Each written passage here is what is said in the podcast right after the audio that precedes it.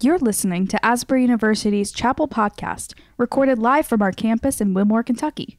Asbury's Chapel Service hosts speakers from around the world to inspire academic excellence and spiritual vitality. We hope you enjoy today's message. Asbury, this morning, our responsive reading reminds me that everything that we do as people of worship together in this corporate setting is part of God transforming us and changing us. The words from our executive cabinet that came to campus yesterday and the words from Dr. Brown, they inform us how the black community is mourning. If, if, if you're detached from that, then that news to us gives us something to be invited into together. Our study in Ephesians this semester contributes to God's call to be people who practice empathy and to be people who are living out a change that models Christ in a world that is in darkness, in a world that is desperate to see who Jesus is. I want to share about September 19th, 2001, and tell you a story about when I flew to Seattle on that day and landed there for my second date with my wife. And at that point, she was Jennifer Becker. But here's a story of us on a date just a week ago because I didn't dig back 19 years to find a picture. But you kind of look at this picture and you're like, why is Greg not wearing the mask? We should have had Jen unmask. You know, beauty should come out on the screen instead of my face dominating the screen. So we were at Texas Roadhouse squeezing in a little date night last weekend. On September 19th it's our second date, my first time ever to Seattle because she and I had met in Waco, Texas, six weeks before that. And we talked on the phone every day after that until I flew to see her. She was with a friend at the airport waiting for me. She said, um, Greg, I, bu- I brought Stacia with me because I wanted to make sure I remembered what you looked like. Um, we couldn't meet at the gate, which had been very common until that point because the world had just changed four days before on September the 11th. And my ticket to go see Jen for our second date was on September 15th. Since it was my first time in Seattle, we went to the Space Needle. And uh, if you've ever been to the Space Needle, there's this huge area around it known as the Seattle Center. There's ice skating, there's park space, uh, there's a ton of just like common community life space. And so there's this big water fountain there. And it became this central spot for the city of Seattle to mourn with the entire nation. There were flower arrangements that surrounded this water fountain. You would walk around it, there were pictures of people who had died in New York, people who had died in Washington, D.C., or in a field in Pennsylvania. Disaster had struck on the East Coast and every city in our country was grieving together. It was the most unique collective grief that I had ever stepped into walking around that water fountain.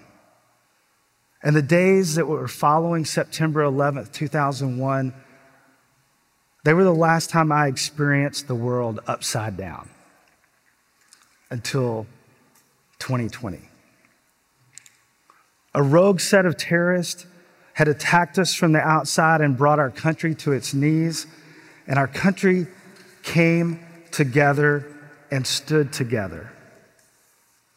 The racial division and the political division in our country in 2020 has involved attack from within. And our culture is grasping for an ability to stand together to find any way in which to join together. What is our Christian witness and the witness of the church when there is a cloud of division under which we live? Does Jesus give us a way to stand together in a culture that would have no other way to grasp it unless Jesus showed up and modeled it for us? Let me come back to where this story started. In the middle of this massive grief that I was witnessing at the base of the Space Needle, I stood next to Jen on our second date. And in a world that was grieving because 20 jihadists took the lives of 3,000 innocent people in a country of 300 million people, I stood next to a really cute girl that I was liking. And I was wondering if I could navigate love well with one person. And so one year later, we were married. We chose to stand together in the middle of a world that was fragile and that was volatile, and we committed our lives together. On our wedding day, we had three scriptures that were read in our ceremony. Jen would probably say, since I was a pastor, we needed three scriptures in our wedding ceremony. So, one of those passages was from Ephesians 5, because this passage speaks clearly about wives and husbands loving one another. And so, today we'll look at this next to last chapter in the book of Ephesians. And if you would, stand together while we read this scripture. In Ephesians 5, I'm going to start with verses 1 and 2, and I'm going to jump a little bit in reading this passage. Imitate God, therefore, in everything you do, because you are His dear children. Live a life filled with love, following the example of Christ. He loved us and offered Himself as a sacrifice for us, a pleasing aroma to God verses 21 and 22. Submit to one another out of reverence for Christ. For wives, this means submit to your husbands as to the Lord. For husbands, this means love your wives. Just as Christ loved the church, he gave up his life for her. Verse 33 Each man must love his wife as he loves himself, and the wife must respect her husband chapter 6, verse 1. Children, obey your parents because you belong to the Lord, for this is the right thing to do. Verse 4 and 5. Fathers, do not provoke your children to anger by the way that you treat them. Rather, bring them up with the discipline and instruction that comes from the Lord. Slaves, obey your earthly masters with deep respect and fear. Serve them sincerely as you would serve Christ. Verse 9 Masters, treat your slaves in the same mutual submission. Don't threaten them.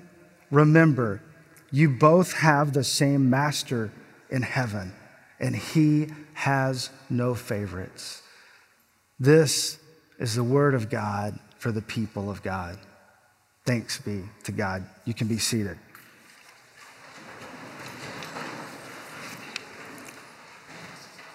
So these words in Ephesians 5, they center and they pivot around one key verse. Those words in verse 21 submit to one another out of reverence for Christ.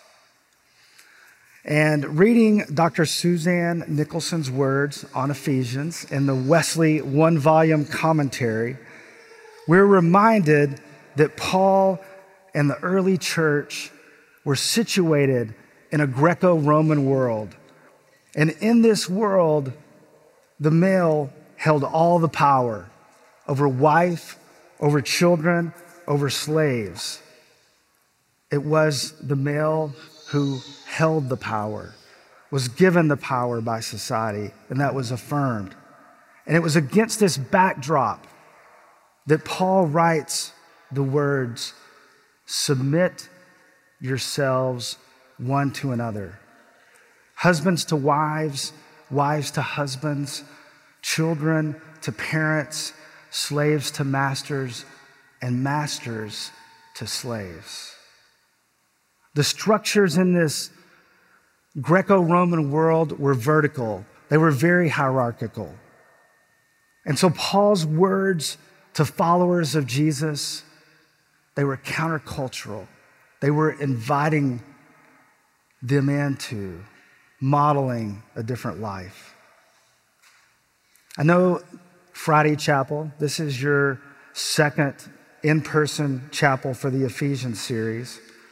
But as Jeannie reminded us, uh, we're, we're five messages in, and we'll do a little more uh, tying in this overview to what Ephesians 5 is speaking to us. The first three chapters of this book of Ephesians are packed with theology about who we're called to be in Christ.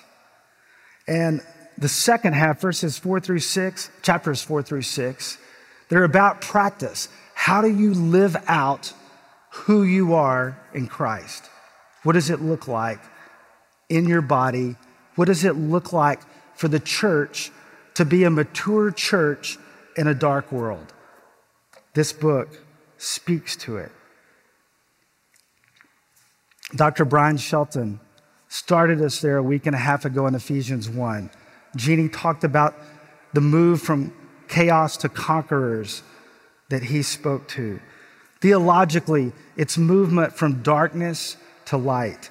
And so when you place this kind of movement in Ephesians chapter 5, when it comes to relationships, it means movement from violence, from domination, from force to mutual submission for followers of Jesus, to mutually submit to one another. Jeannie brought the message to us from Ephesians 2 a week ago, right here. I know it may feel like a month to you already, but it was seven days ago. So reflect back with me. Jesus came to be our peace. He has the power to reconcile groups of people who have established walls between them, walls that are built up by the kinds of things written on these boxes on each side of the stage. Walls like fear, pride, lack of vulnerability. And so when you go back to the, to the theology of Ephesians 2, that the power of the cross empowers us to love God and to love each other. Those are the words.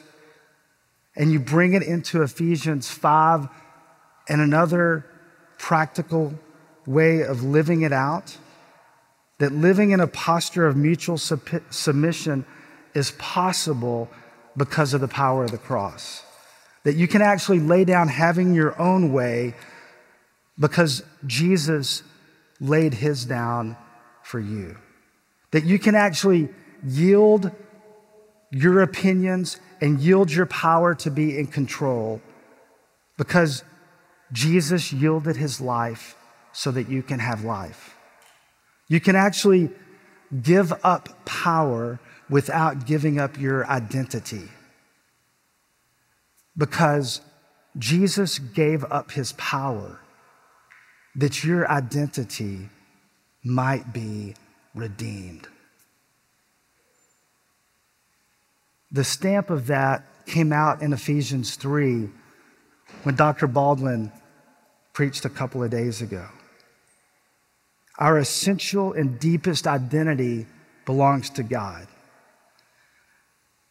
And that means that we can practice and put this into being by not needing to control certain relationships. Because your identity is not defined by the relationship, your identity is defined by who you are in Christ Jesus. So we can step into mutual submission because of who we are in Christ. Reverend Jadhav, just a couple of days ago in Ephesians 4, the second half of this book is putting into practice who we are, living in a manner worthy of our calling, and it means exemplifying gentleness, humility, and bearing with each other in love. These are the characteristics that are in harmony as the ingredients of mutual submission. And so we come to this large spread of scripture where we are today in Ephesians 5. And the first 20 verses, listen how clearly this theme of your heavenly calling continues to come out in Paul's words. That you have been made to dwell with Christ in the heavenly realms, and then on earth, live it out in this way. Follow God's example. Be imitators of God and walk in the way of love. You come down to verse 8. Live as children of the light. Even though you were once darkness, you once lived with violence, you once lived in domination, you once lived owning your own destiny. Now you are called to live as children of light. Verse 15 live not as unwise, but as wise. Live a life worthy of the calling that you've received. And Paul, he's building to this pinnacle of walking as a disciple of Jesus.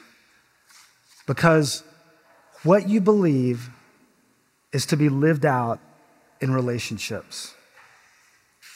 We embody loving like Jesus would love, and we do this in places like marriage, in relationships that children have with parents, that you have with mom and a dad. We do this in places like where we work, in relationships that employees have with bosses and that bosses have with employees. So it, we most often turn to Ephesians 5 as this marriage passage, which is fair. My most intense invitation to live in mutual submission is with my wife, who I stood next to on that second date underneath the Space Needle. And I wondered if I could commit to loving her well. And what I wondered there built as we dated and as we engaged and as we took a covenant together on our wedding day. And as I stand 18 years into our marriage, still seeking to live into this invitation in Ephesians 5. There were dozens of relationships before I met Jen that shaped that shaped me for what mutual submission was about. Most of you in this room are not married, but you are in relationships. And if you have that desire stirring in your heart, the relationships that you are in now are shaping how you will live in mutual submission. The word that sparks these different feelings in us submit. To be under command or order. If you look at this compound Greek word that comes to us in verse 21, you would, you would get this understanding. Our attitude is to be deliberately set to put others before ourselves. Mutual submission. Philippians 2 4 gives us another way to hear it. Do nothing out of selfish ambition or vain conceit, but in humility, consider others better than yourselves. So, Paul's teaching for Christians to live in unity was to place their relationship under the command of Jesus, out of your reverence for Jesus and his crucifixion and his resurrection, out of your reverence for him live this way.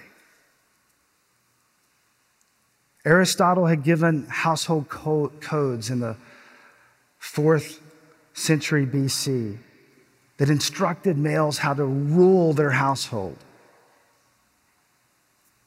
And Paul's words of mutual submission were radically countercultural. He calls for gentleness with children he calls and instructs husbands to not rule over their wives, but to love them sacrificially. What submission is not? Submission is not acquiescence. Submission is not passively giving up. Submission is not being taken advantage of. It's not compromising your moral values, and it is not compromising truth.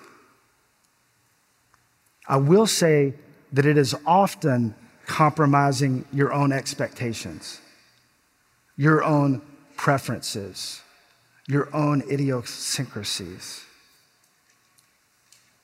Submission is not codependency. It is interdependency that, as followers of Jesus in the church that Jesus is forming, we submit together to Jesus' way of doing life. Mutual submission and accountability are intertwined. John Wesley said that Christians need mutual accountability to spur them to holiness. In the 18th century language, Wesley said, The gospel of Christ knows of no religion but social, no holiness but social holiness. This means that religion cannot be limited to this individual, private, inward piety that's just between me and God. If it is limited to that, it is not Christianity. The simple translation is that following Jesus happens in community, it does not happen in isolation. And Wesley was very suspicious of the individual pursuit of holiness. For him, the holy life was out of reach without loving Christian accountability that we are walking with other men, that we are walking with other women, that we are walking together as God's people. We are made holy and mutual submission. What does mutuality look like in relationships that are outside these Ephesian 5 instructions for Christian households? I'll share this story as we move toward the end. Judge Ruth Bader Ginsburg uh, passed away last week. About four years ago, Judge Anthony Scalia passed away. Everyone knows that Judge Ginsburg represents this liberal side of the court. Judge Scalia, prior to his death, was the leading conservative on the court. And they had a friendship that many took notice of. Many stories can be told about that friendship. Judge Scalia was with one friend not long before he passed away. while he was with that friend, Judge Scalia was on the phone calling to order two dozen roses to be sent to Judge Ginsburg on her birthday. And his friend said, I don't even send two dozen roses to my wife on her birthday. He said, Why are you sending her roses? She's never sided with you on a 5 4 vote before. And Judge Scalia said, Some things are more important than a vote. As the band prepares to close us, if you can grasp what Judge Scalia embodied, some things are more important than a vote. Then I, I think you have a taste of mutual submission. It has nothing to do with winning, being right, or getting your way. It's about something much more important. The desire to be holy is shaped by submission. Because submission is the life that Jesus modeled for us in his relationship with God the Father and God the Holy Spirit. The path toward greatness in the kingdom is by becoming a servant to the least. In John 13, when Jesus took up the towel and the basin, mutual submission was so countercultural in the first century that you know and you remember what Peter did when Jesus offered to wash his feet. He said, No, you can never do that. The words of Jesus in Matthew 20 Whoever wants to become great among you must be your slave. Just as the Son of Man did not come to be served, but to serve and to give his life as a ransom for many.